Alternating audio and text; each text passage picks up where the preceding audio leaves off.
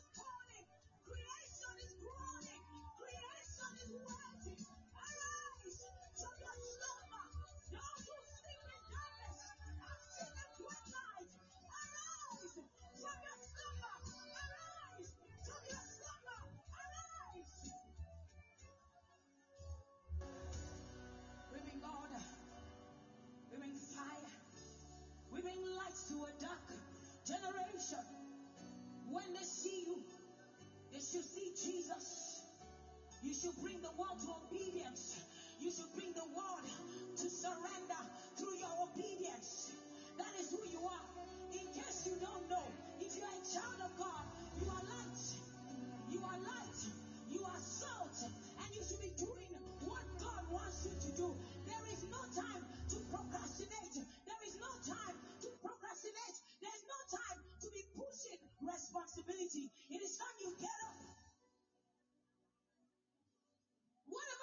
You are in, it is time you get up.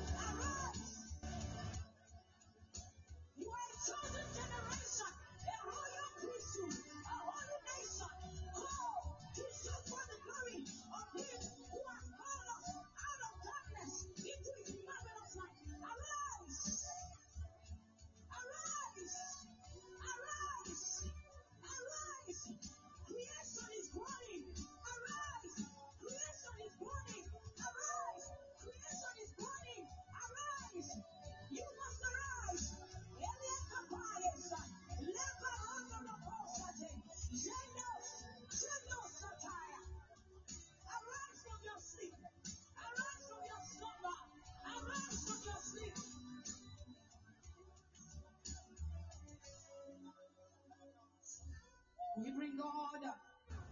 We bring fire. We bring light to a dark generation. We bring judgment. We bring justice. We bring truth to a lost generation. We are called out. We are chosen. We are kings. We are priests after the order of David. You will rule you will reign with Jesus. That is who you are. You need to know who you are. The world will not wait for you. You need to know who you are. You need to understand who you are. You need to ascend the mountain of the Lord. And you come by the blood. You come by the word. You come Did you hear what the she said? She said you need to know who you matter are.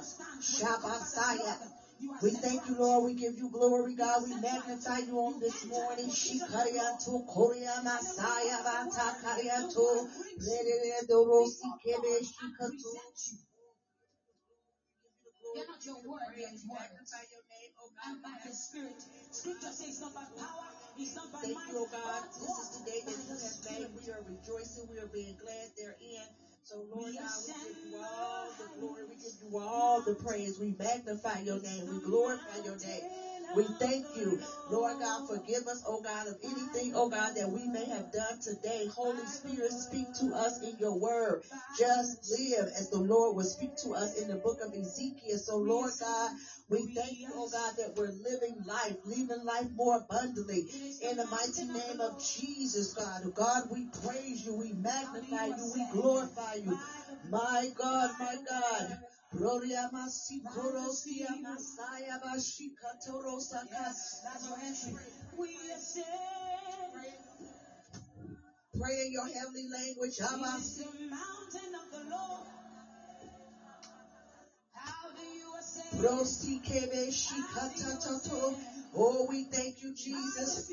We magnify you, oh God. We glorify you, God. We thank you, Jesus. Sabia Narosia Masa Ta Ta Ta. Gloria It is the Mashikebe. mountain of the Lord. Gloria Masa. By Shebebebebebebebebosia. the word, Sharia Masa. by the spirit. Oh. Make it Sharia come no now, no say, no no no I sikebe. say. Sharia no no no no no no no sata. It is the Shikabo mountain sata of the Lord. tabarianto koria mashikebe. That is where you should Oh transact God, from. we give you glory, we give you mountain of the glory. Lord.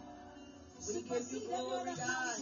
We magnify you, O Lord. Shia Masaya Masata Gloria Masikebe. Shaliana na na na na na na Rosia la la la Rosa Vaya ya Rosa.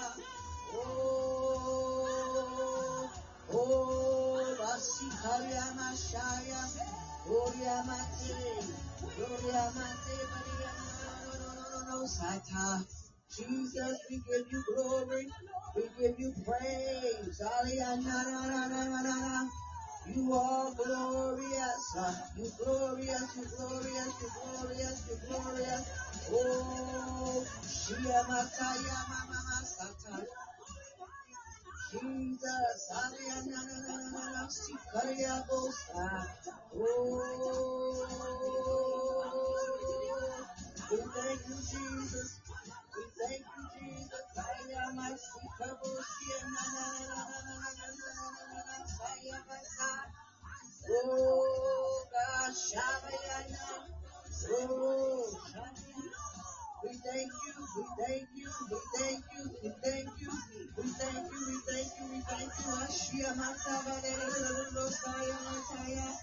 Oh, she and my mama, oh, yeah, my she got told. Oh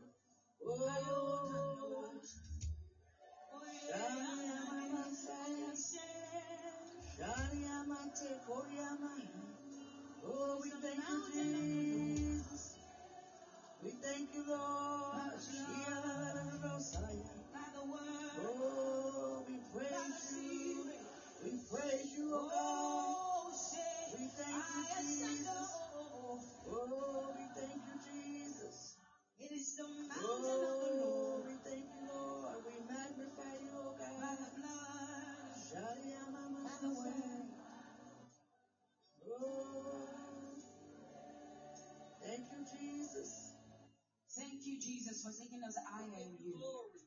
We magnify the Lord. Hallelujah. We magnify his name. Amen. We glorify his name. Hallelujah. Let's just praise his name. Amen. Glory to God. Amen. We welcome you, Sword International Outreach Network. This is our Sunday service, and we are just honored to be here. Amen. Hallelujah. And we just thank the Lord. And we just want to say you are welcome. Amen. You are truly welcome. Hallelujah. You're welcome to join us on this morning in person. Amen.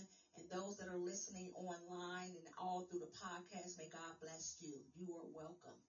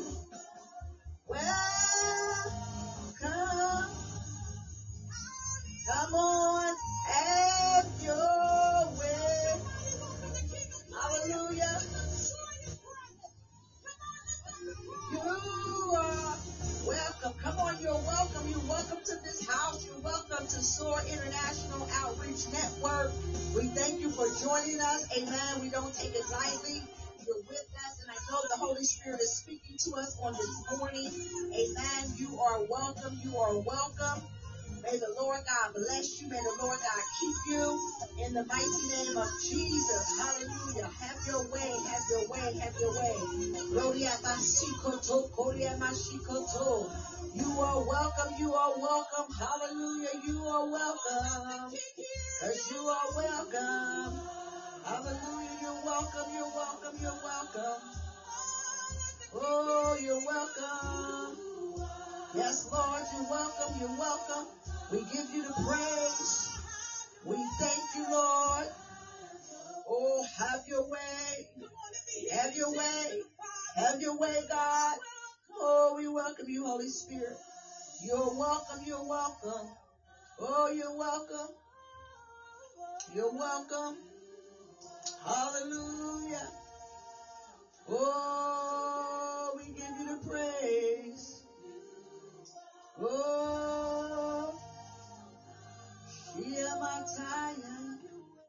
Have your way. Hallelujah. Thank you, Lord. You're welcome. You're welcome. Oh, you're welcome. Hallelujah. You're welcome on this morning. We thank God for your life. Amen. Welcome. Come on. Have your way. Hallelujah. Have your way. Hallelujah. We thank the Lord. You are welcome again in the house of the Lord on this morning. Hallelujah. We just bless his holy name. We thank God for who he is and what he's doing in our lives. Amen. And I know we don't take nothing for granted because anytime God shows up, we definitely got to make sure that we welcome him in this place. Hallelujah. Amen. And glory to God. And we just want to just say, let's just call on him on this morning. Amen. When we call on the Lord, it's something about when we say Yahweh. When we call on Yahweh, Jesus, hallelujah, he does something in our life. Hallelujah. So let's just call on Yahweh. Glory to God. Hallelujah. Hallelujah. We thank you, Lord. Shiamataya. Hallelujah. Hallelujah. Hallelujah.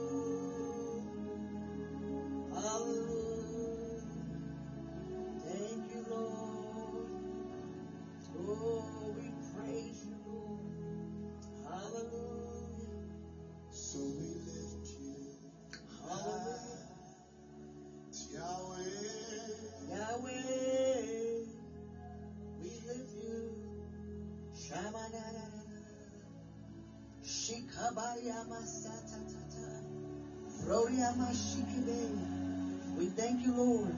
We lift him high. Jesus, we're calling on you this morning. We thank you for showing up in our midst. Amen. We thank you for being in our lives. Hallelujah.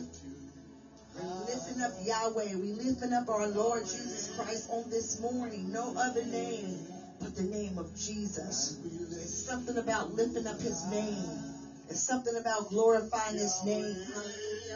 Let's lift up Yahweh. Let's lift him up to the most high. Hallelujah. We glorify you, Lord. Yahweh, Yahweh, Yahweh. Yahweh, my love, Osayabati. We lift you higher. We lift you up, Yahweh, Yahweh. Hallelujah. Come on, come on. He's Lord. He's Lord.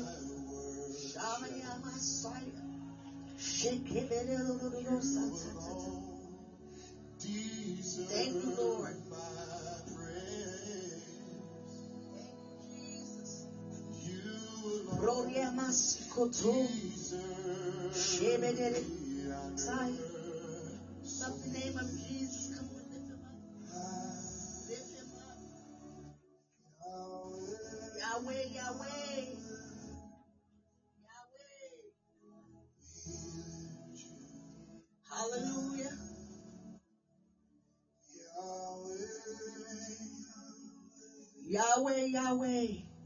We lift up Yahweh. Shikabasa.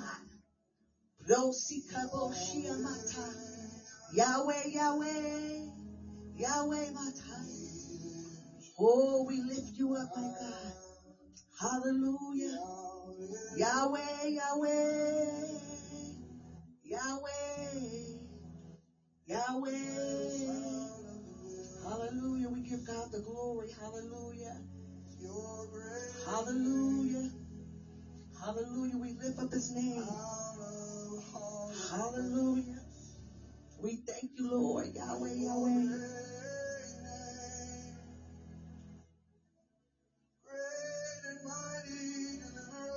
Oh, yes, Lord. Thank you, Jesus. We lift that name. We lift up your name, my God. We lift you up. Oh, we magnify your name, Jesus. Yahweh, Yahweh. Oh, Yahweh. We lift you Oh, we lift you higher. Yahweh. Oh, yes, Lord. We lift you up. Oh, Yahweh, Yahweh. Yahweh, Yahweh. Oh, we lift you up. We magnify you, God.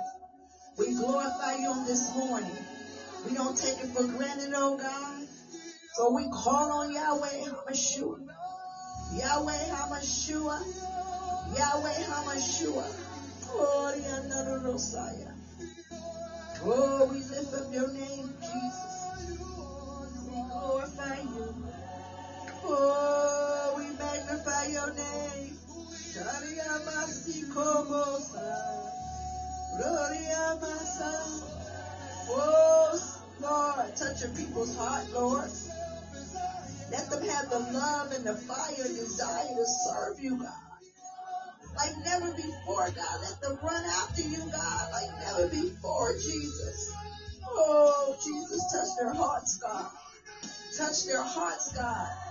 Touch their hearts, God. Oh, touch their hearts, God. Let them have the fire that's burning up in the inside of them to run, to reverence, to magnify you, to work for you, oh God, to do your will. Jesus, let the fire of God just come up in them, oh God, like never before.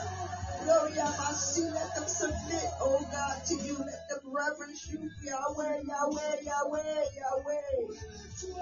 Let them come to you, Father. Oh. Oh, lift up his name. Lift up the name of Yahweh. Lift up his name.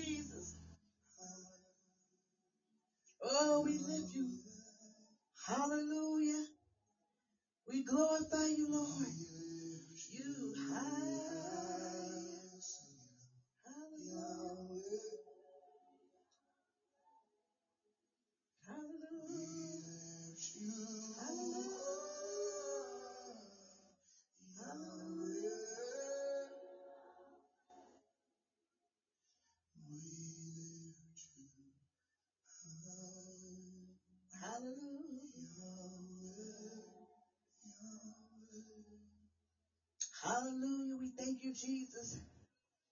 We lift you up, oh God. Amen. We glorify you. Hallelujah. Let's give God some praise. Hallelujah. Let's glorify his name. Hallelujah. Amen. And glory to God. We're going to move right into our biblical studies. Amen. Our logos class, the word of God for our Sunday service. Amen. We thank God for your life. We're still in the book of Ezekiel. We've been going through the chapters and we've been trying to stay on point. Those that's been following us, we have done chapters five, six, and seven on our biblical study um, on Thursday. So now we're in eight. So what we're going to do is that we're going to read chapters eight, nine, and ten, and then we're going to rightfully divide the Word of God through each chapter. So we're going to start out first with chapter 8. We welcome everybody, SOAR International Outreach Network. I am Lady Apostle. God bless you. Please come and join us. Amen. We're here live in the building in person. So you could come out and join us this morning. Hallelujah. And those that are listening, may God bless you. And we're, we don't take it for granted that you're showing up. Hallelujah on this morning. So we already know in the book of Ezekiel what the Lord has done and what he is doing through the great man of God. And those that's been following us, we've been breaking down what God's warning of judgment was against the sin of Israel and Judah. And the Lord God began to use Ezekiel to speak to the people. He sent him to a rebellious people. We said how the Lord God sends us to those that he knows that how and what we can handle. So he does not send us out there on assignment just by chance, but definitely um, a guarantee in fulfilling what he needs to fulfill as long as we stay in the vision and on the path that he leads us on and not detour from it trying to do our own thing after we have been put on assignment. And I believe Ezekiel was right there, even though he suffered a great loss.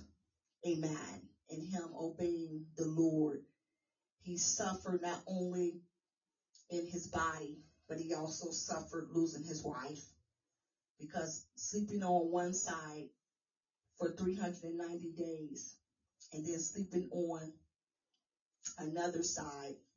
Hallelujah. Means for, yeah. Sleeping on one side, what was it? Yes. Sleeping on one side 390 days and then sleeping on another side for a total of, I believe, uh, let's, let's get the right numbers. Amen. Hallelujah. Hallelujah. We give God the glory. We welcome everybody and thank you for joining us. Amen. Again, dear Heavenly Father, decrease me that you may de- increase, um, decrease me that you may increase and give me the words to say in the mighty name of Jesus. Amen. And Lord God, we just thank you for allowing us to hear your word one more time. So again, um, I was correct. He laid on his left side for 390 days and then left, laid on his right side for another 40 days. Amen. So that was definitely something dealing with his body because we know that laying on one side for so for a period of time can bring cramps in our body. But God is able, especially when He give us a direction. Amen. So let's go ahead and listen um, to the word, Amen, of God. Amen. As he begin to read to us. Hallelujah. Let me silence everything because we don't want any distractions. Amen. As we're speaking and studying God's word. Amen. We're going to go ahead and read chapter 8 in the book of Ezekiel. So I need for those, you win today. I just want somebody to know you win. You win. Amen. Not you will or shall, even though anytime we see shall, we know it's already done, but you win, meaning that it's your battle, the battle is already over. Amen. So you win. Hallelujah. You win. Hallelujah. So guess what? The enemy has been defeated on this morning because you win. You win, sister. You win, brother. Amen. You win. That's right. You win. That's the word for today. You win. It's already done. The battle is already over. Amen. You win. And I know we say, well, we won because that means that it's already been accomplished, right? But we're going to just say, you win. Amen. You win. Hallelujah. So, so let's go ahead and read chapter 8 in the book of Ezekiel. Amen. Those that are with me, please turn to your Bibles and get your notepads ready as we go and read. Amen. Thank you. Ezekiel 8. And it came to pass in the sixth year, in the sixth month, in the fifth day of the month, as I sat in mine house, and the elders of Judah sat before me, that the hand of the Lord God fell there upon me. And I beheld, and lo, a likeness as the appearance of fire, from the appearance of his loins even downward fire, and from his loins even upward as the appearance of brightness as the color of amber. And he put forth the form of an hand, and took me by a lock of mine head, and the Spirit lifted me up between the earth and the heaven, and brought me in the visions of God to Jerusalem, to the door of the inner gate that looketh toward the north, where was the seat of the image of jealousy, which provoketh to jealousy. And behold, the glory of the God of Israel was there, according to the vision that I saw in the plain. Then said he unto me, Son of man, Lift up thine eyes now the way toward the north. So I lifted up mine eyes the way toward the north, and behold, northward at the gate of the altar this image of jealousy in the entry. He said furthermore unto me, Son of man, seest thou what they do? Even the great abominations that the house of Israel committeth here, that I should go far off from my sanctuary? But turn thee yet again, and thou shalt see greater abominations. And he brought me to the door of the court, and when I looked, behold, a hole in the wall. Then said he unto me, Son of man, dig now in the wall. And when I had digged in the wall, behold, a door. And he said unto me, Go in, and behold the wicked abominations that they do here. So I went in and saw, and behold, every form of creeping things, and abominable beasts, and all the idols of the house of Israel portrayed upon the wall round about. And there stood before them seventy men of the ancients of the house of Israel. And in the midst of them stood Jaazaniah the son of Shaphan, with every man his censer in his hand. And a thick cloud of incense went up. Then said he unto me, Son of man, hast thou seen what the ancients of the house of Israel do in the dark, every man in the chambers of his imagery? For they say, The Lord seeth us not, the Lord hath forsaken the earth. He said also unto me, Turn thee yet again, and thou shalt see greater abominations that they do. And he brought me to the door of the gate of the Lord's house, which was toward the north, and behold, there sat women weeping for Tammuz. Then said he unto me, Hast thou seen this, O son of man? Turn thee yet again, and thou shalt see greater abominations than these. And he brought me into the inner court of the Lord's house, and behold, at the door of the temple of the Lord, between the porch and the altar, were about five and twenty men, with their backs toward the temple of the Lord, and their faces toward the east. And they worshipped the sun toward the east. Jesus. Then he said unto me, Hast thou seen this, O son of man? Hey. Is it a light thing to the house of Judah that they commit the abominations which they commit here? My God. For they have filled the land with violence and have returned to provoke me to anger, and lo, Jesus. they put the branch to their nose. Therefore will I also deal in fury. Mine eye shall not spare, neither will I have pity, and though they cry in mine ears with a loud voice, yet will I not hear them. Jesus. Hallelujah. You heard what he said. Hallelujah. Chapter 9. Ezekiel 9. He cried also, Amen. So let's go ahead and break down. Amen. Hallelujah. Chapter 8. Because this is going to be very meaty. And I don't want to just bring it all in just yet with reading all the chapters at once because I want us to rightfully go through each chapter. But first of all, those that have not been following us, the book of Ezekiel, amen, um, is a great book. And even today, we are living in these times, amen, because the same type of worshiping other idols that was going on when God gave Ezekiel the direction. Again, that was the direction because he didn't just tell him to look, but he said to dig a hole in the wall. But before he was able to dig a hole in the wall, he had to be able to hear God. Because remember, he was among them. So anytime that you are among something, sometimes our hearing can be affected because we're in it. And sometimes we can miss it. So that's why he had to take him up into the spirit so that he can see what was going on even in the midst of who he was, um, the, um, the people who he, he was with.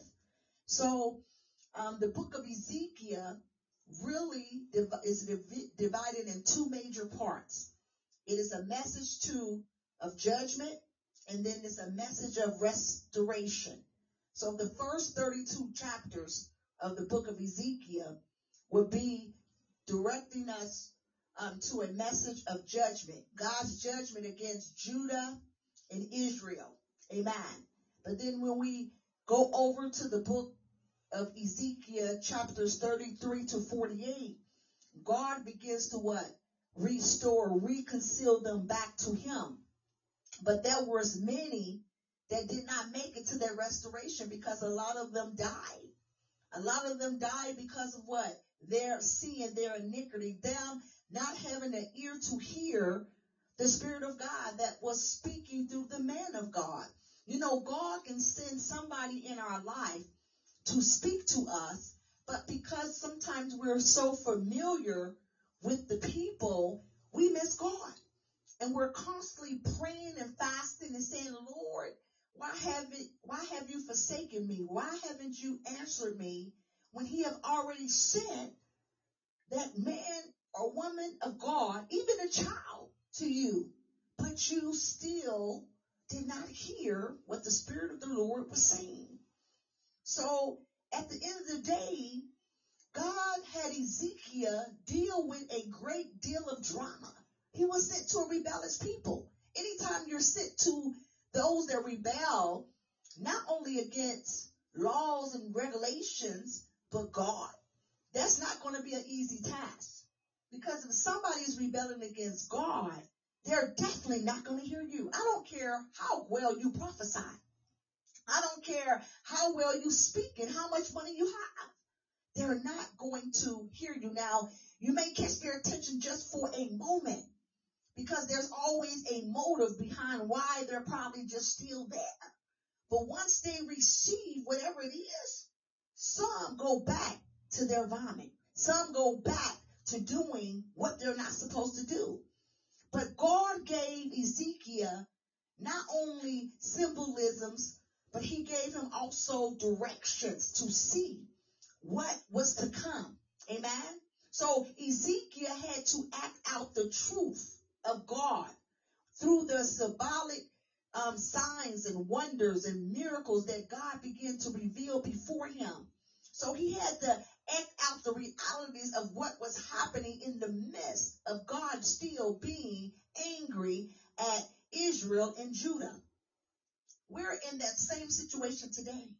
Even though God has showed us maybe where we're going or where somebody else is going, but we still see them going back to their own vomit, or we still see them rebelling against God. And even not just those that may not be saved, but those that are so called saved, those that are even called leaders, is still rebelling against God.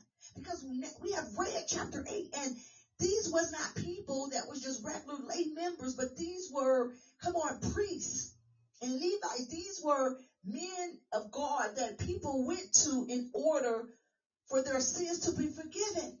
But behind closed doors, my God, all these things was happening. So for all of those that have not been listening or been following us, God gave Ezekiel a vision a vision of a chariot, a throne of God. He also gave him a vision of four living creatures. Amen. He gave, he gave him a vision, amen, of their faces. Glory to God. But Ezekiel was deployed out in the second deportation. Amen. Because prior to him was Jeremiah. Amen. So Jeremiah, we know he was what? A weeping prophet. But Ezekiel was a prophet of hope because God wanted to what? Restore his people. And then after Ezekiel, Daniel was a prophet of what? Nations. But Ezekiel's main focus was upon the land. When Daniel's focus was what? Upon the nation. Amen. He was prophesying to the Jews. Amen. He was prophesying to Israel, to Judah. Amen. And even in that, he even um, um, um, saw a, a temple. Amen. He had a vision of a temple being what? Rebuilt. That was the restoration that comes in chapters 33 and 48. Remember? Because God always will come and try to restore his people. God is not a God that wants his people to, to, to live without. So now that we're reading God's judgment against his own people, we would think, how could that be God? God is a God of love. But God is also as a God of obedience. And in, in, in obedience, we must listen to the voice of God. We could not continue to keep on rebelling against God and what God is telling us to do. So God will send his judgment so that we will get it. Not because he don't love us. He said he chastised those that he would love. So God wants to turn them away from the judgment. The things that they're doing, he's judging them on. Idolatry, They're following the temple, breaking the Sabbath, not obeying his laws and decrees, wickedness that was going on, bloodshed, violence, not listening to God, just a rebellious house. You know, people come and hear God when they're in need and they want something, but once the need is met, you never see them again. Or they always have so many excuses why they can't come or why they can't do this or why they can't do that. Or many may get offended because the truth has went forth. We don't want the truth anymore. We want to feel good. We just want a feel good message. We just want a message that we're going to say hallelujah, praise God, instead of getting a message that's going to say ouch. We need some ouch messages. That's another word right there. Ouch. That's a message we need today. Not just a message that's going to make people just feel good, but an ouch message to deal with the sin that we are dealing in because of us being rebellious. Amen. We're all sinful by nature. We know that, but we also have the ability to do right. When we know the stove is hot, we don't touch it because we know that if we touch it, the consequence is that we're going to what be burned. Meaning that we're gonna be have some deformed we're gonna be deformed in some way because our hand or our fingers is not gonna be the same un- until the healing process come. But at the same time, judgment had to come first in order for the people to really see God. Because God has been repeatedly over and over and over warning them. Look, he sent the prophet, um, hallelujah, before him, Jeremiah. Jeremiah wept and cried out for God's people. He wanted God's people to get it right. He wanted God's people to have what was to come to them. He knew the anger of God that would come upon the people. And he loved God's people so much that he did not want that anger to come against God's people. But God was tired of a rebellious people. God is tired of us being rebellious. We need to come to our senses and quit rebelling against God. Because at the end of the day, the Bible reminds us as we keep going forward, as we go down in Ezekiel 20, I don't want to go too far, but I want to read Ezekiel 20 and 22. It says, But I withdrew my hand and acted for sake of my name that shall be to be famed in the sight of the nations in whose sight I have brought them out. So this right here lets us know that the judgment of God was not going to be forever. God just wanted to warn them. He wanted to warn them. That's why he gave Ezekiel this vision in chapter 8. We know the number 8 means new beginning. God was showing him, look, I'm showing you what's going on behind this wall. But at the very end of it, if they hear my voice and if they obey you through me, I will restore them. But let me show you what these men and women of God is doing behind closed doors. You know, a lot of times we see people and we think that everything is just so perfect. But look what he said. He said that when he told him, he said, first of all, he took him up in the spirit. He says, and the spirit lifted me up between earth and heaven and brought me in the vision of God of Jerusalem to the door of the gate of the inner court, meaning the church, not just the brick and mortar, but the church in us. You don't have to be in the church building, the brick and mortar, to see the rebellions of God's people. You can just be in the spirit, and God can show you many things. Not to gossip, not to sow discord, not to tear down somebody's character or integrity, but maybe God is showing you to pray for them. Just like Jeremiah was a weeping prophet, he wept for God's people. Just like Ezekiel was a prophet to go out to tell them what God is saying because his he he wanted to make sure that the people was restored back to God. Amen. It was a rebellious house. But Ezekiel was among them. He was in captivity. So he knew their ways. He knew how they walked, but not maybe how the leaders walked because leaders was not probably mingling with just those captives, those that was in bondage. So this right here is definitely a surprise because you would think leaders would have more sense. But he said, I'm going to take you up in the spirit. He lifted him up. And then he said, the door, the gate of the inner courts looked towards the north where the sea of the image was. And then after he told him to do that, he said, Son of man, lift up their eyes now the way towards the north. So he, he gave them direction, say, okay, look northward. Amen.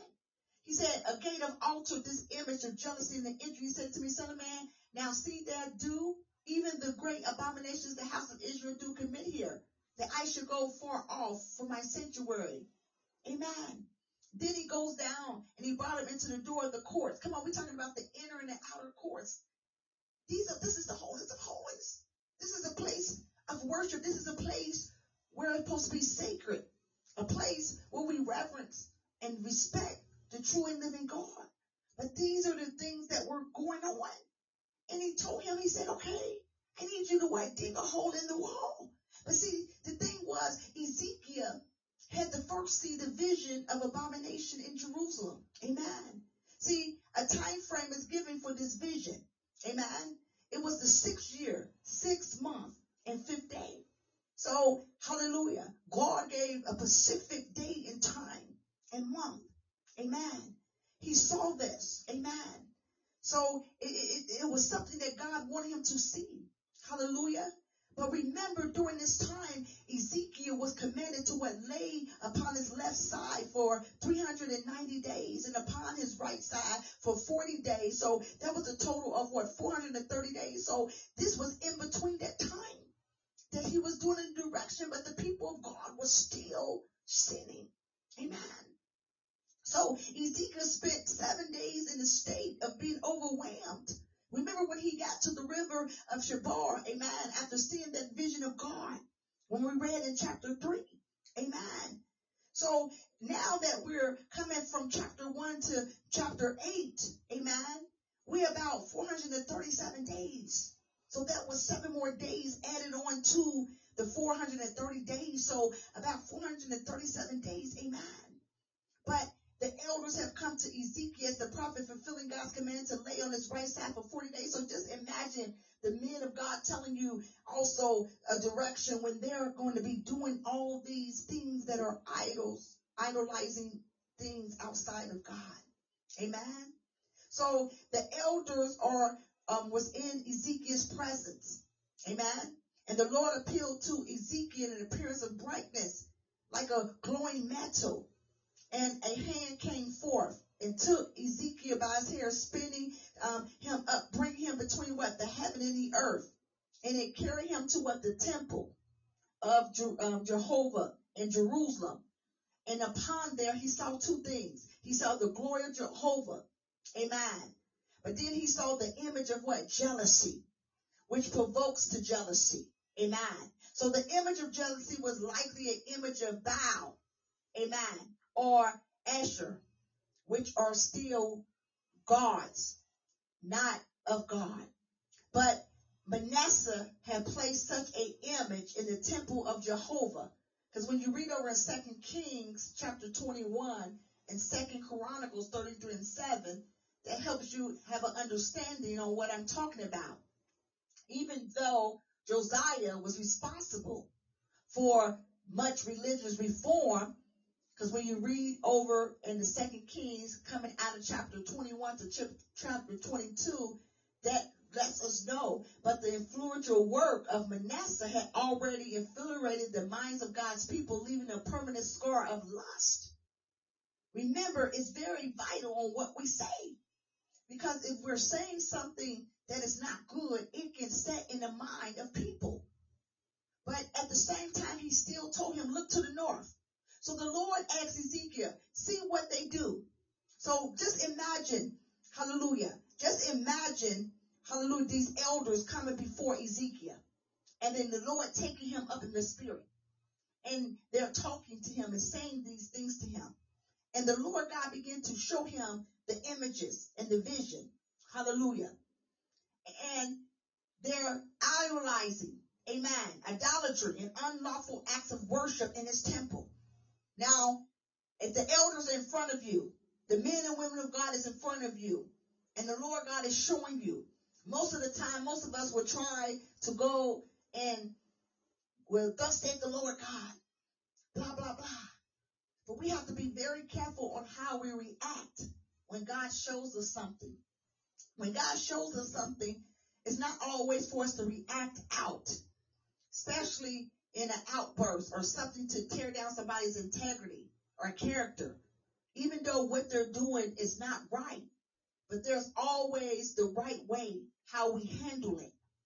So Ezekiel was not trying to handle it in that way because God was just showing him. And even though they were there, God began to show him these things. Amen. So he saw the idolatry and unlawful acts of worship and such activities forced the Lord from his own temple away from the people. And the Lord tells Ezekiel that this is not the only ungodly practice, but there is even more. So I know Ezekiel's like, what? Are you serious? These are men and women of God that they come to church to par. Their hats are turned on right. Their dresses is down to their feet. Their ties are really nice and they're preaching the word of God and they're saying God this and God that and you telling me idolatry is going on, unlawful acts of worship, but they're singing and I feel a presence. It's not me. It is a strange fire. It's not me. Because when you feel me, there's change. When you feel me and know that I'm in a place, people are being made whole. They're not going back to their own vomit. They're not doing anything behind closed doors. They're coming to their rightful self. They're trying to reconcile their way back to me. But there's more, Ezekiel. So now God shows him a vision of abomination, worshiping beast. Amen. So Jehovah now caused Ezekiel to see with his eyes the sinful idolatrous worship of Judah. Secretly, the nation of Judah had involved itself in every form of idolatry.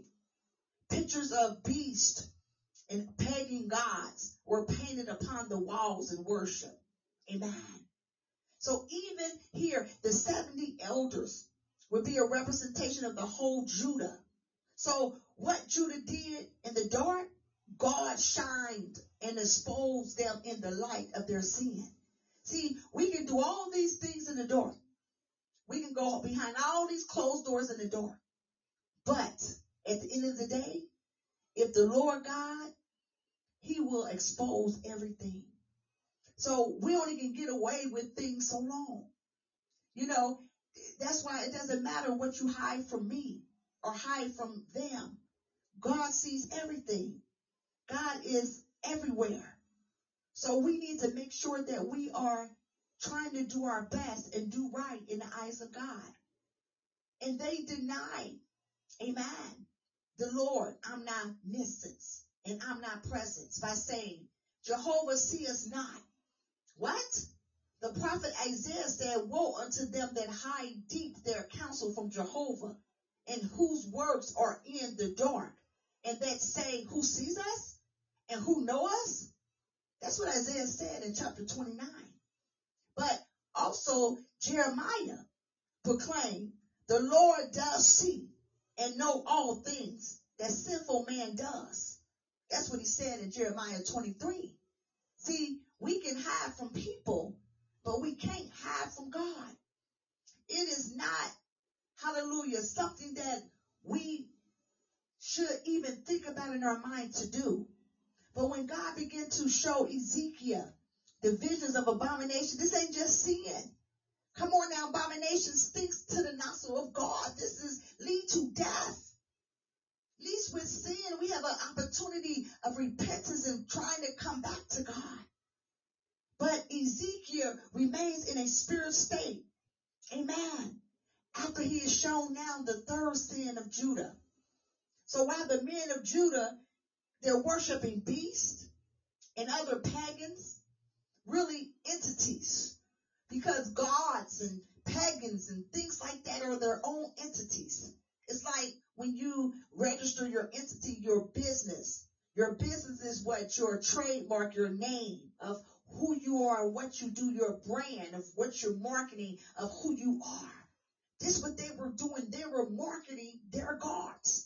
They were marketing other pagans. They were marketing other gods that was not God.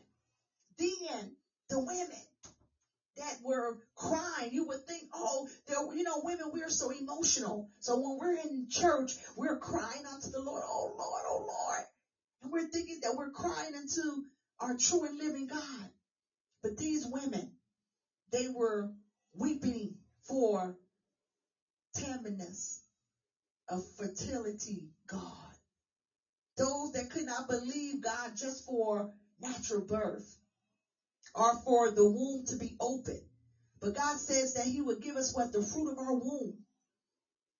But they could not believe that because they were worshiping and weeping for a pagan God, Tammuz. Amen. Hallelujah. Which was a God. Amen. So at the end of the day, it was like, you know, a goddess, like Venus. Those are goddess. They're not God. There are, they are pagans, their own entities. They are, they're not God. Amen. Hallelujah. But you would think, you would think like, oh my God, they're crying like, oh, you know, women, we so emotional. Amen. And you just think, oh, they're crying out for God's people. Oh, she just loves God. And they was crying out for other gods.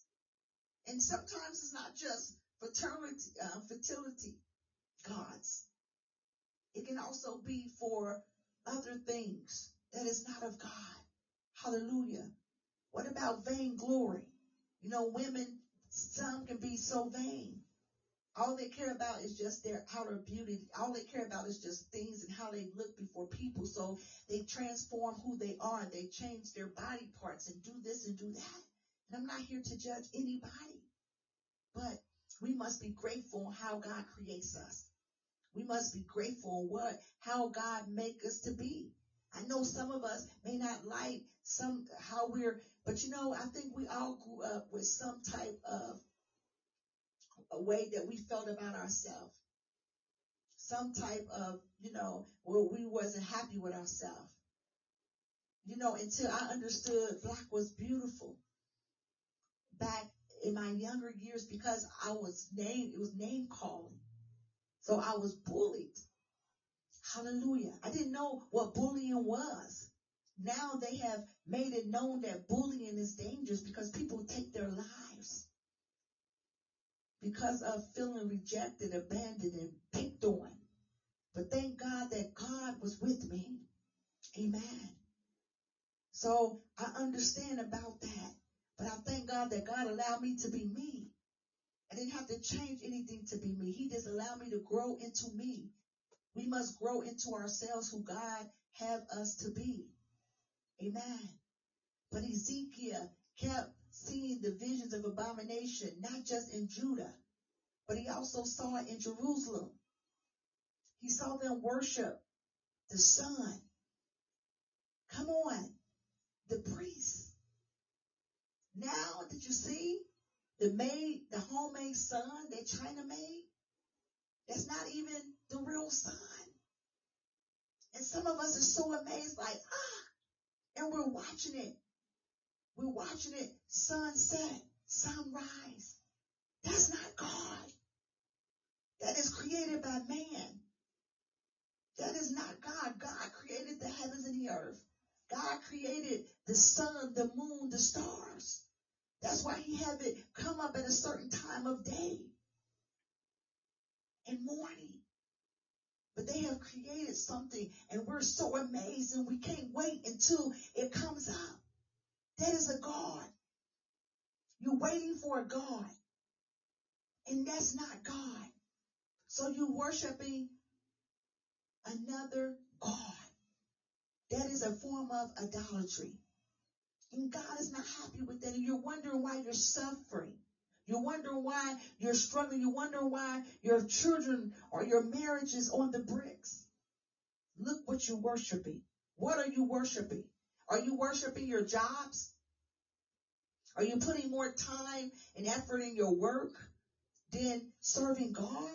I'm not telling you to quit your jobs and just come be in church 24 7, but we should have time for God.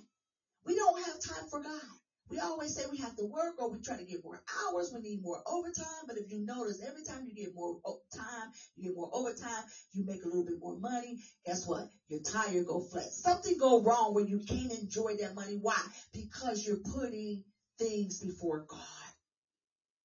When are you going to come back to God? When you did not have,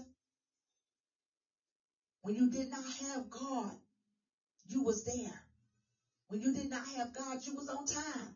When you, when, I mean, excuse me, when you, when you did not have a job, when you did not have a job, you was on time because God was your everything.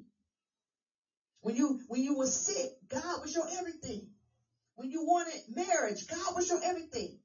When you wanted children, God was your everything. When you had a scare and maybe um, losing your job or a scare in your children or your marriage or um, having a child, you was right there with God. Now that everything is okay, we come when we want. We do what we want. We don't even reverence God. We say, oh, church is the same. It's not. God is doing the same thing, but a new thing for those that has a fire for him. Those that have a hunger for him. He's not, he's not the God that's going, is just looking because you've been in church for a hundred years. He don't care about that. Because most of us sitting in church and ain't doing nothing. We're just, it's formality. We just come so they can say, oh, so and so was in church. So and so was in the building. Because all you is is in the building. The church ain't in you. You're just in the building. The church needs to be in you. You need to represent the church, God. You're you're gonna be that bride when he come. When the groom come, you're gonna be that bride. Are you gonna be a good are you gonna be able to represent yourself as that bride? When Jesus come, when your groom come, you know, when you're waiting, when your groom is waiting at the altar, is he gonna still be there waiting at the altar when you walk down the aisle? Or is he gonna say to you, depart from me, I never knew you? because we're worshiping other gods. We're worshiping just even, we're worshiping even our visions. God have given us a vision, right? We're so into how we want to do it and we don't move God out. God is no longer even in the vision that he gave us. Now that he's put us in these brick and mortars and the people are here and this is that, this is that, the everything, we have switched to our own vision. Why is that? We need to keep the vision that God has given us. So now Ezekiel is seeing the abominations in Jerusalem, the worship of the sun by the priests. The men of God Those that say, oh, we're called of God. Those that prophesy the name of God. Those that sit and preach before us. Those that lay hands and come on, do all types of things in the name of the Lord. And that is what's going on today. They're prophesying in his name. They're laying hands in his name. They're calling and preaching in his name. But they're worshiping the sun.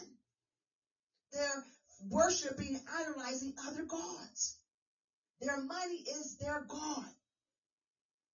Their, their, their, their, their power, prestige is their God. Their image is their God. Not in the image of God, their own image. So 70 elders was a representation of all the people of Judah. So that the 25 men in the inner court, meaning the court of the priests, they represented the whole Judah priests. Amen. So those who were supposed to be about the work of God in his temple were instead worshiping the sun. Apostle they was worshiping the sun. So that's why Isaiah, Isaiah, hallelujah, said, from the sole of their feet even unto the head, there is no soundness in it, but wounds and bruises and fresh stripes. They have not been closed, neither bound up, neither mortified with oil. That's what Isaiah said in chapter one. And then they had the nerves to put the branch to the nose. Amen. Hallelujah. So this represented them what? Rejecting God and justifying what they're doing is right. Justifying, oh, it's no, it's, you know, it's okay to worship the sun. It, it, it's okay to work long. It's okay to do this. They, they, they're, they're justifying. Amen. They're justifying it. But the Lord said, therefore will I also deal in wrath. Shall not spare, neither will I have pity. And though they cry in my ears with a loud voice, yet will I not hear them. Verse 18. We're praying. We're fasting all the days. 40 days, 40 nights, nothing. Why? Because what we're putting up to our nose, putting a branch up to our nose, knowing that we are worshiping other gods. That's why things are not moving. That's why things are not happening. Because we're doing all these things behind closed doors, but in front of people, we're holy. In front of people, oh, God is good. In front of people, good all the time. But behind closed doors, doubt, unbelief, no faith, worshiping other gods. See, Jehovah is a loving God. He's kind, tender, merciful. Yes, in so many ways. And even in his throughout his word. Amen. But he is too a God of anger and wrath. When we are disobedient, when we do not hear what God is saying. He didn't just send Ezekiel. I said before Jeremiah came. And not only did Jeremiah come to thus say the Lord God to warn the people, but he also wept for them, went on their behalf to say, Lord, have mercy on them. I'm just saying. But at the end of the day, they would not repent. So what is God to do? He said, no, he, they got to know that I am God.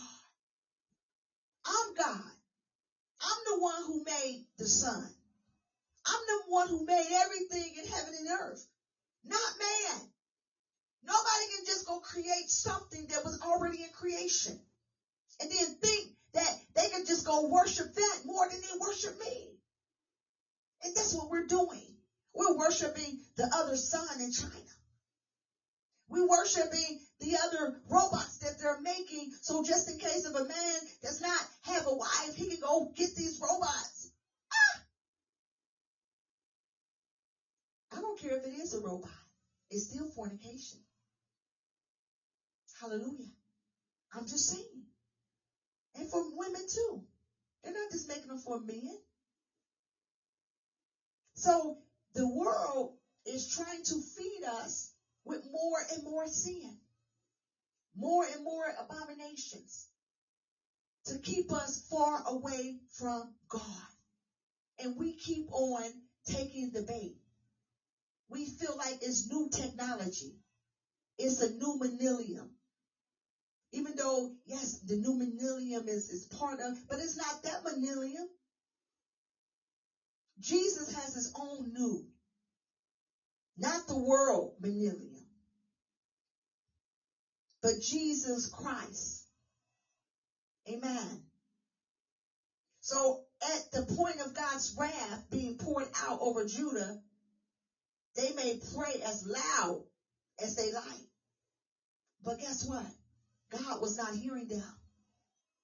He was not hearing them. The Bible just says, it says, listen, my eyes should not spare, neither have I have pity. And though they cry in my ear with a loud voice, not a small voice, but a loud.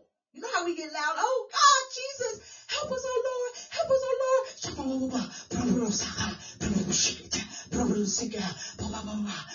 We do all that. 30 days, 40 nights.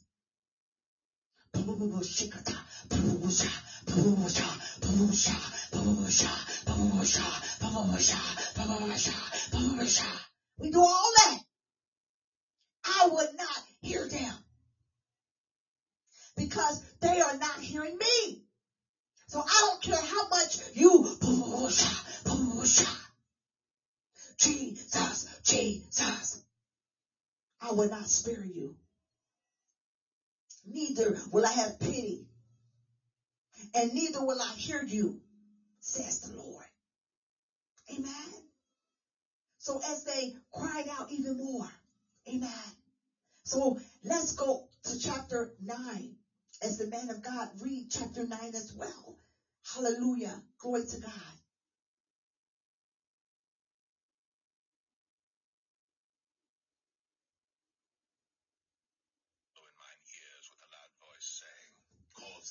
Charge over the city to draw near, even every man with his destroying weapon in his hand. And behold, six men came from the way of the high gate which lieth toward the north, and every man a slaughter weapon in his hand. And one man among them was clothed with linen, with a writer's inkhorn by his side. And they went in, and stood beside the brazen altar. And the glory of the God of Israel was gone up from the cherub whereupon he was to the threshold of the house. And he called to the man clothed with linen, which had the writer's inkhorn by his side. And the Lord said unto him, Go through the midst of the city, through the midst of Jerusalem, and set a mark upon the foreheads of the men that sigh, and that cry for all the abominations that be done in the midst thereof. And to the others he said in mine hearing, Go ye after him through the city, and smite let not your eye spare, neither have ye pity. Slay utterly old and young, both maids and little children and women. But come not near any man upon whom is the mark, and begin at my sanctuary. Then they began at the ancient men which were before the house. And he said unto them, Defile the house, and fill the courts with the slain. Go ye forth. And they went forth and slew in the city.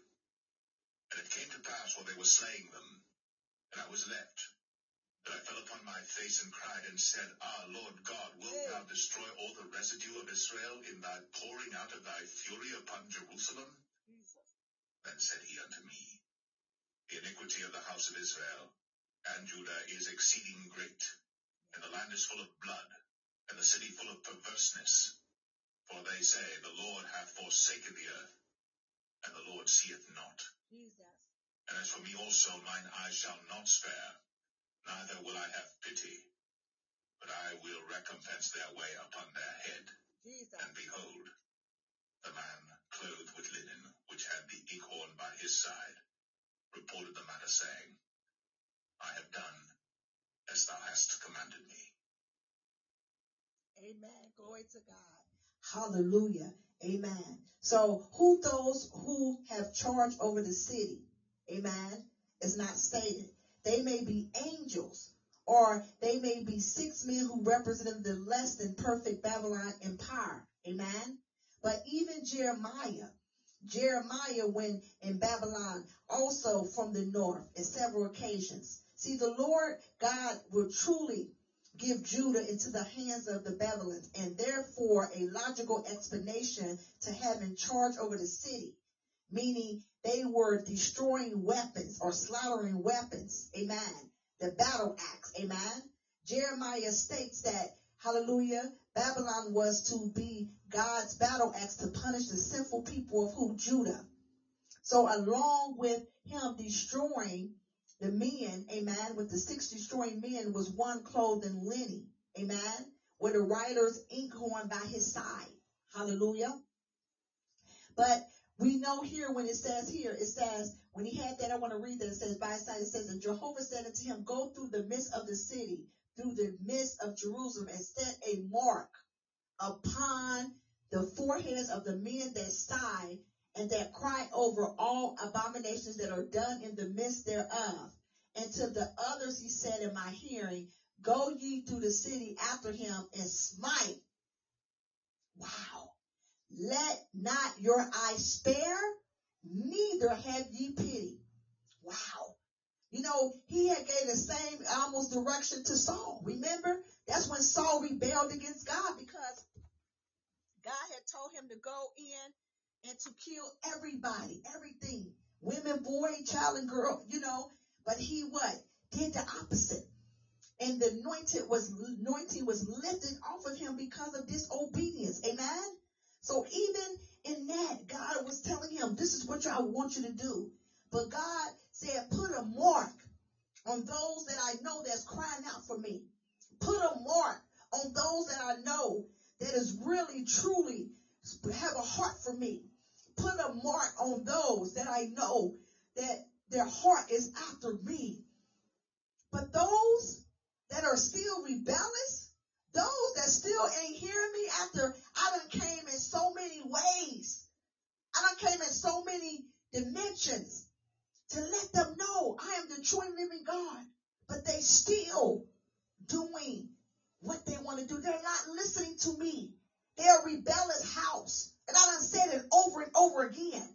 They are they the idolatry in the temple, even by the elders, even by those that call themselves men and women of God, those that say, "Oh, I love God." Those that is defiling my temple, not just the brick and mortar, but my body. The body, I'm in them. The Spirit of God is in them. They're doing all types of things with their bodies. Not just the sin that we all say, okay, sleeping around, fornication, adultery, hormone, all that. Yes, all of that is not good. But look else what we're doing to our bodies. We're, we're cutting up our bodies. We're, we're adding to our bodies. I'm, I'm not, I am not, I am not, I am not here to, to, to, to judge you, but I am here as a servant of God, as a prophet of God, to warn you Before BC, I say before Christ, I didn't understand about the marking of the body. I didn't understand about that. So in my younger year, yeah, we, we would go and get tattoos.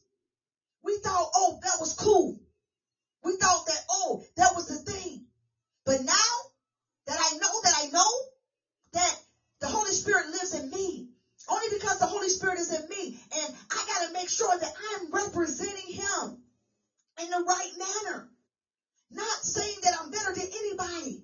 It's just that the, the, the, the love and the reverence that I have for Him. And I know that I may be the only representation that may ever let people see Jesus in me. I got to make sure that I am not doing these same things in the world now that I know better. It's something that I can't take away. It's there. but it's a testimony in my life. It's a testimony to those that may be dealing with that thing. I didn't go get it removed. It's not that I didn't want to. Back then, when I knew that you can, come on, it's there. It's money to do it. That's not what the Spirit of God told me to go do. But and most of my time I, is covered. But it's not like I'm hiding anything because I'm going to testify about it even if you see it or don't. And I said, oh, I even thought it was cool. Oh, my children, I love them. It ain't nothing wrong with putting them, um, their name on me. Ah. First of all, they don't belong to me. They belong to God. They're just born to me. I'm just here to do what God called me to do as their mother here in earth. So they're not even mine. So even me tattooing them on me, for what? Because of ignorance. Being ignorant to certain things. And you know, my granddaddy got the got a beautiful nose. When you look at our family, the Jacobs, you can say we all like resemble my granddad. But back then I used to feel like, oh, I got a big nose. But now I love my nose because it represents who I am. Amen. And it fits my face. So I'm not going to de- downsize my nose. Now, if somebody else do that, that's them. But I'm talking about because I know who I am. I know who I'm created to be. Thank God I love, okay? I know if I want my body to be a certain way, I have to what? Take care of my body. Because I can go add to my body. But guess what? If I don't take care of my body, no matter what I added, it's still going to look raggedy. We don't have to add to our body. We just take care of our body. We take care of what we have. We can tone up and look nice. We ain't gotta tone up to go out and pay for more um, buttocks, more breasts. For what? Something that's only lasting what? Five, ten, twenty minutes of enjoyment. But then you can damage and scar your body for a lifetime. Be happy on who you are. I know you say, well, Apostle, that's so easy for you to say because look at you. You look nice. No. It, it takes work. I have to take care of my body. One of the things I hated the most, even though we know it's true in living water, I didn't like water. Ah, but you say got Holy Spirit. Yeah, I got Holy Spirit, but the water, it was just something that, you know, was hard for me to keep drinking because I felt like more water I drink, the more it felt like, hey, I wasn't, I, w- I was hungry. I get hungry. And Then there's more I eat. But it was psychologically in my mind. It didn't exist. So now I say the more water that I'm drinking, I always think like, oh, it's making me pure, it's making me right. So that's the thoughts I got in my mind. So it makes me drink more. But I didn't just go straight into drinking more. I started adding my vitamin D to it. They have just a little taste before just not, just no taste. Come on now, there's process. I even started with carbonated water. Can I be real? I'm just saying before I got to the natural spring water. So everything is a process. But we should not change who we are just to please somebody else, just to look a certain way. Be grateful and thankful for who you are. And this is what, what was going on. They was worshiping other gods.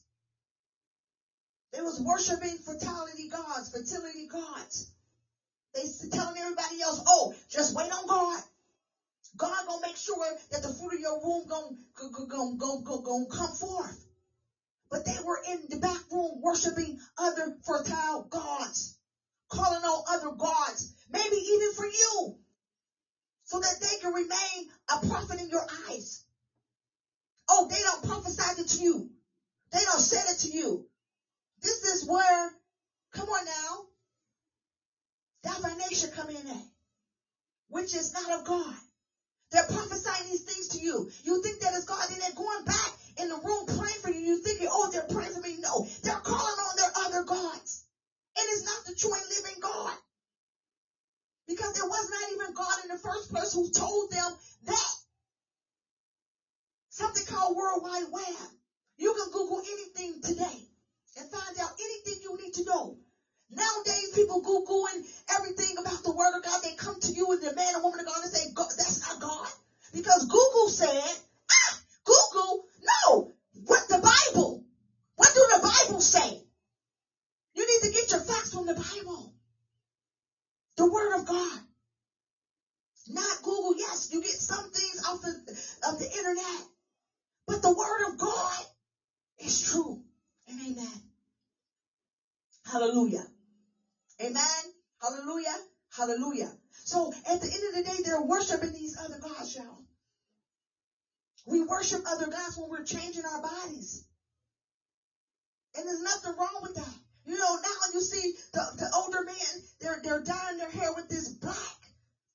And then they're getting their hair cut, like, nice haircut. The haircut is nice. Nothing wrong with that. But they're dyeing their hair black so that you can't see the gray.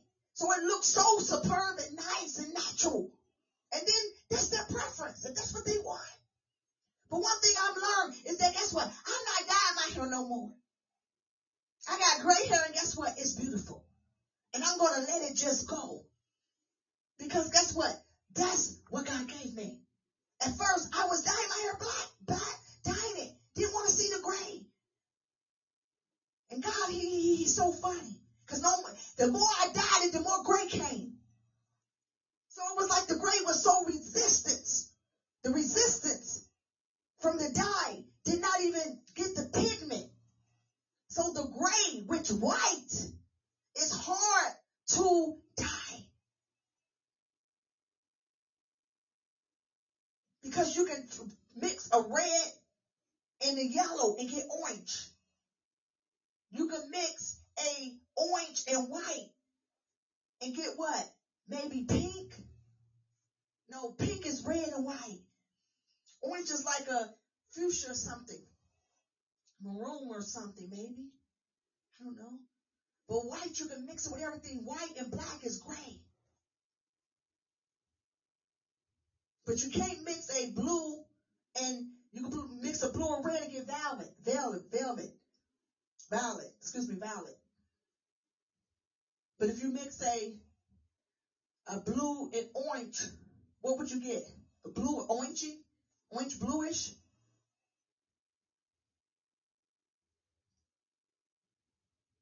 But I believe you can mix what? A yellow and blue and get green? Gotta take me back to the wheel, the primary wheel, color wheel, right? We know that in doing hair. Being a licensed cosmetologist for over 30 some years, that was one of the things you had to learn. You had to know the color wheel. Because people come in to get their hair dyed. We know the follicles and the, and the pigment of the hair. Yeah, it could be resistance. That's why we use peroxide to really push in that, that, that color. Amen. So God knows how to do things. But they was worshiping other gods. Hallelujah. They were worshiping other gods. But at the end of the day, the glory of Jehovah continues to be. Amen. Was in chapter one. But then it lifted out. Amen. He comes off his throne. Amen. Because now the judgments have been coming forth because of the rebellious people. So Jehovah calls the one man who had the writer's ink on by his side and instruct him to go throughout the city. And he says, set a mark upon the forehead of the men that sign and cry over all abominations that are done in the midst thereof. These individuals will be spared. Are you going to be spared when Jesus comes? Are you going to be spared when he come back? Many of us was spared when COVID-19 hit. Come on now. And I'm not saying those that lost their life was all those that was not, that was, that's not, but some of us was. But most of us were spared. And people were scared. Nobody wanted to die. Nobody wanted to die. You listen when they said don't come out. You listen when they said don't go to work. Matter of fact, you listened so well when they said don't go to work. When it was time for you to go back to work, nobody is going to work. Matter of fact, they can't even get nobody to work today. But everybody keeps saying, oh, I need a job. They ain't giving out jobs. The devil is a liar. Jobs is everywhere. But we're so set in our ways, we don't want to work. We don't want to work. We don't even want God worship God. We don't want to praise God. And we don't want to obey God.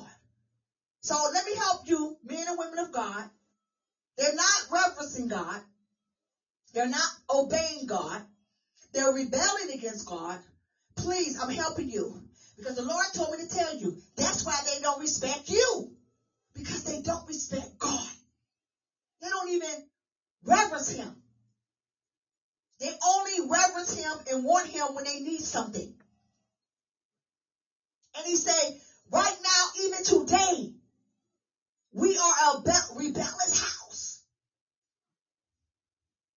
That's why you see the wars, the violence, the hurricanes, the storms, everything that's hitting our nations, our countries. Because of what? Us rebelling against God. We're living the times. The, the word, this Ezekiel is today. We're living this today. The same children of Israel who we are, we're living like them. When God restored the temple and gave them second chance. How you think we're here?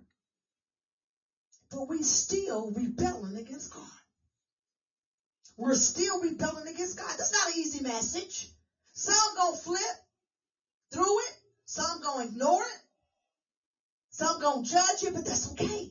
Because I have to say what God is telling me to say. And that's the problem with the men and women of God today. We don't say what God wants us to say because we are afraid people are going to leave the building. People are no longer going to give money. People no longer going to call our name. People no longer is going to worship us. First of all, it's not our name. Second of all, they don't need to worship us. Third of all, it's not about the brick and mortar, but it's about the truth. We must give them the truth. A deliverance house, a house of prayer, you won't see many sitting in it because they don't want truth, apostle. They don't want a true healing. They want the noise. Nice praise, which God is praising here. Nice worship. But the thing is, God is not there. It's just noise. They're just loud. They're prophesying other gods. The music is just loud. The drums is loud. Everything is loud. People are dancing. People are, hey, but they're leaving the same. Every week you see the same people at the altar. Pray for me, pray for me. Lay hands on me, lay hands on me. But when Sunday morning or Thursday um, evening or whatever the day the Lord send you to come and receive his word, you're not here. But you show up when the problem comes. You show up when you need something. You show up when you, you moving, you, you show up when you're not moving, but soon when you give people what they think they're coming for, you don't see them no more. You gotta go to the end. You gotta go even when nobody show up. You gotta go even when nobody cheer you on. You gotta go even when times are tough. You gotta still move forward. You can't just sit down and wait on people. You gotta put your trust in God. You gotta know it's God that sent you. It's God that's leading you. It's God that's with you. You can't give up. I don't care who came up against you. I don't care who tried to destroy you. I don't care who tried to speak against you. God sent you. God wouldn't send you from afar to come and bring you and to put you to shame when you're sent by God. It's a difference. You're going to go through that because God want to see how strong are you. God to want to see, are you to be like Elijah that just went up and just sat under the tree and just was giving up until one day, one day, a dirty ravens, they came and the Lord spoke to him and told him, get up. Don't let this prophet and this, this Jezebel put fear in you. I don't care how many prophets they got. I'm one that I am, the true and living God. They all can come, but I always win. So don't sit down on God. Don't say, well, I'm just waiting to hear from God. No, you gotta keep running. You gotta keep coming. You gotta keep moving. God don't bring us afar for nothing. It's something called life. Leap in faith experience. That's what life is about. We gotta leap by faith. This thing ain't easy. What are we willing to sacrifice? Do you know what men and women are sacrificing just to preach the gospel? Do you know what men and women of God is sacrificing just to stay sane, just to stay with the hope and, and to know that God is with them? Do you know the pain, the misery that they go through? But you may never see it because they always feed the poor. They always helping those that are in need. And this ain't just the poor that we may see on the street. But a lot of us is poor. Even those that got money. You poor in spirit. You poor in love. You poor in forgiveness. You poor in obedience. Come on now. You poor in your sacrifice. So poor is just not a look or heaven without. But it's our characters, who we are. That's why the Bible says to feed the poor. He didn't say somebody that don't have a house, the homeless or this or that. The poor can be poor in spirit. Some of us is poor in spirit right now because we don't know because some have an empty house. And we say, Lord, we have done all we're supposed to do. We're feeding your sheep. We're doing this. We're doing that. God say it's not about that. Because many that are listening are far. When you go out in the byways and you go in the highways and they just see me and you and you're doing, Jesus was not in the brick and mortar. He came in the brick and mortar just sometimes to set the Pharisees and Sadducees straight. And he didn't even come to set them straight. He was coming in there just to give some word and it was always following him. Just trying to see how they could trap him. But he was out in a multitude. He was out in the field.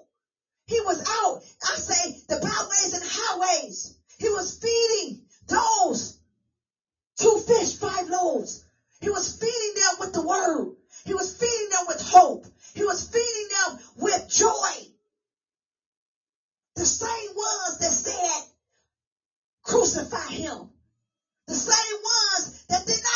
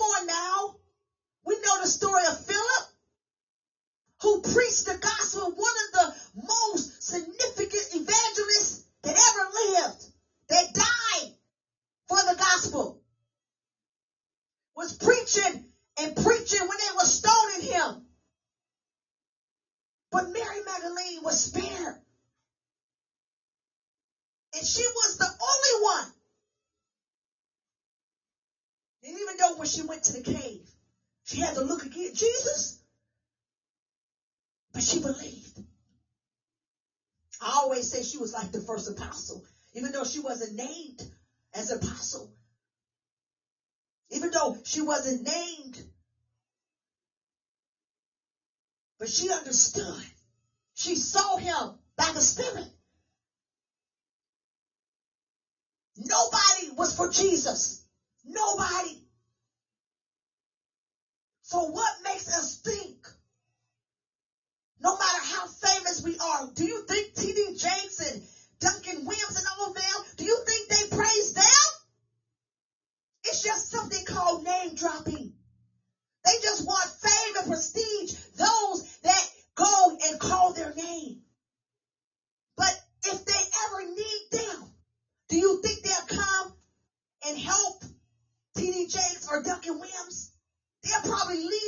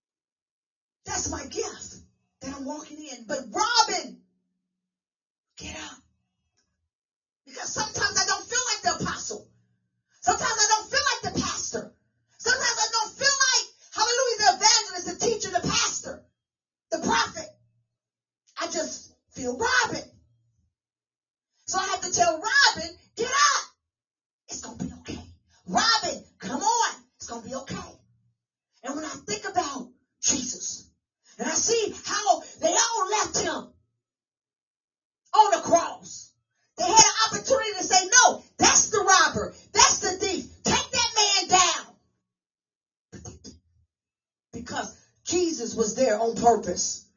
He had to be on the cross on purpose so that we can walk in our purpose. It's all about purpose. What we're going through is on purpose. It's on purpose, y'all. We gotta go through what we're going through because we're on purpose, meaning we on time. We're in our right vein. We right there. We at our brick. It's about to explode. Don't give up. Don't give out. Don't stop now. Keep pushing. You don't came too far. There's a light at the end of the tunnel. You might be in the middle. In that middle, my God, my God, it is a place where nobody wants to be because you don't know where you are. All you see is a little light at the end of the tunnel. But that song say, this little light of mine, I'm going to let it shine.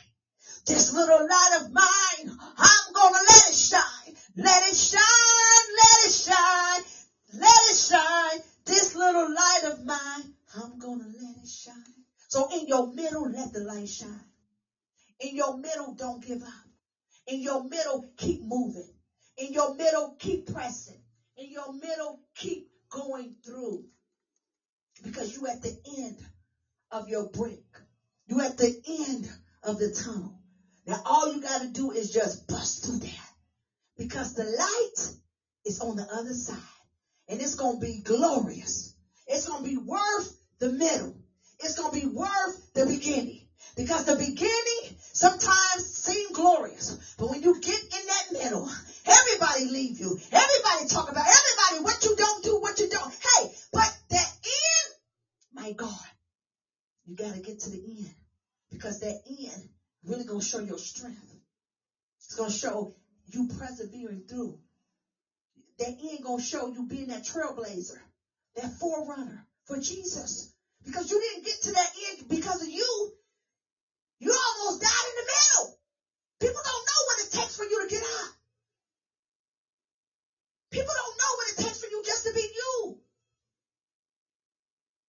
But you know, don't give up, y'all. Don't give out. And God bless everybody. I thank you for joining us. SOAR International Outreach Network. I'm Lady Apostle. God bless you. And those out there, anybody out there that know Christ but have not accepted him as their Lord and Savior, I come before you on this morning and I say you can go ahead and accept him right now by confessing with your mouth, believing in your heart that he is your Lord and Savior, that he died for you, and for him to forgive you of all your sins, knowingly, unknowingly. Accept him in your heart right now. And I'm telling you, the Spirit of God will come and the Holy Spirit will come and all you have to do is receive him and divinely he will connect you, hallelujah, in ministry and the things that you're called to do. And I pray that God sends divine connections, divine relationships, those that will help you and catapult you into your purpose and your destiny, but that he will lead you to the word of God, to his true and living word, that even when you open up the Bible, the word of God will come into your heart and that you will have a understanding. He will give you wisdom, knowledge, and revelation of his word. And I pray that God touch your heart right now, change your heart, take out every stony and hard heart right now, renew your mind in the mighty name of Jesus. Hallelujah. And thank God for him saving you on today. Receive his spirit by the Holy Spirit being endowed in you to be able to trip over every scorpion, every devil, hallelujah, that will try to rise up. It's not going to be easy though. Now that you have stepped over to the other side, the enemy, he's mad, but guess what? We are more than conquerors and we have authority and power. All he has is power. He has no authority. He needs your authority. So today, declare, decree and declare who you are today and just ask the Lord God to help you along the way and get uh, connected divinely to those that God is calling you to, to, to connect with that can pray with you, that can help you, and that stay in your word. Study the word for yourself. Study, study, study, study. I'm talking about study like never before. Study day and night. Meditate on the word of God like never before. Eat it like bread. Eat it like you eat a peanut butter and jelly sandwich. Eat it like you eat some chicken. Eat it like you eat whatever you eat. Hallelujah. Eat the word of God even more. Glory to God so that you can be filled with God. Hallelujah. Because when you're filled with God's word, amen, your faith is increased. Faith comes by what? Hearing and hearing the word of God. Your hearing is you reading and studying and putting it into your spirit and your belly and your mind, your spirit, your soul. My God, my God. Put more of the word of God in you than just listening to TV or music. Take out all those things that is not like God so that God can come and speak to you and help you get to where you need to be because guess what y'all? Time is short. Glory to god. You ain't promised today and you're not promised tomorrow. So you got to get it right today. Do not be like those that was not spared. Hallelujah. Because god smit all of those that did not have a mark on their forehead. Make sure you get the mark hallelujah of jesus christ. Amen. So that when he sent whoever he, he sent and send them you would not be smite because of judgment. Glory to god. I pray that you hear this word, that this word fall on good ground in the mighty name of Jesus. Bless every family. Bless our nation, bless our city, bless our government, bless our children, bless our, our, our schools. Hallelujah. Bless everyone, oh God, in the name of Jesus. We thank everybody for joining us, SOAR International Outreach Network. God bless you. God is willing. We'll be back here on Thursday, our biblical study, 6.30 to 7.30. Amen. We're going back to the book of Ezekiel chapter 10 because we're going to keep on moving because we want to get through the book of Ezekiel for the chapter for the month of October. Living amen. Those also please join us on our podcast. You can also join us on Zoom Zoom ID 788-277-2799 passcode 1115. You can always send in your tithes and offering, money sign, Apostle Robert Stokes or Zio 513-615-4514. Or you can always go to our website, SOARinternationalministries.org and pay on our online hallelujah donation button. God bless you and know that you're sowing into good ground and may God bless everybody that is sown into this ministry. May more blessings come upon you. We thank you in Jesus' name. And again, please on Monday, 7 p.m. Pray for your ministry, for your pastors, for your family, 7 p.m. to 8 o'clock, wherever you are. Just begin to pray as we touch and agree in the spirit, wherever you are. Amen. In your rightful places. Continue to pray. Amen. In Jesus' name. God bless you. And we are open food pantry. If you ever need food, you can call 513 494 6678. We're open, so make sure you call us for an appointment if you need food. We're located at 1115 Hicks Boulevard, Suite 5, Fairfield, Ohio, 45014. May God bless you. You have a blessed Sunday. In Jesus' name, thank you for joining SOAR International Outreach Network. Lady Apostle, God bless you. In Jesus' name.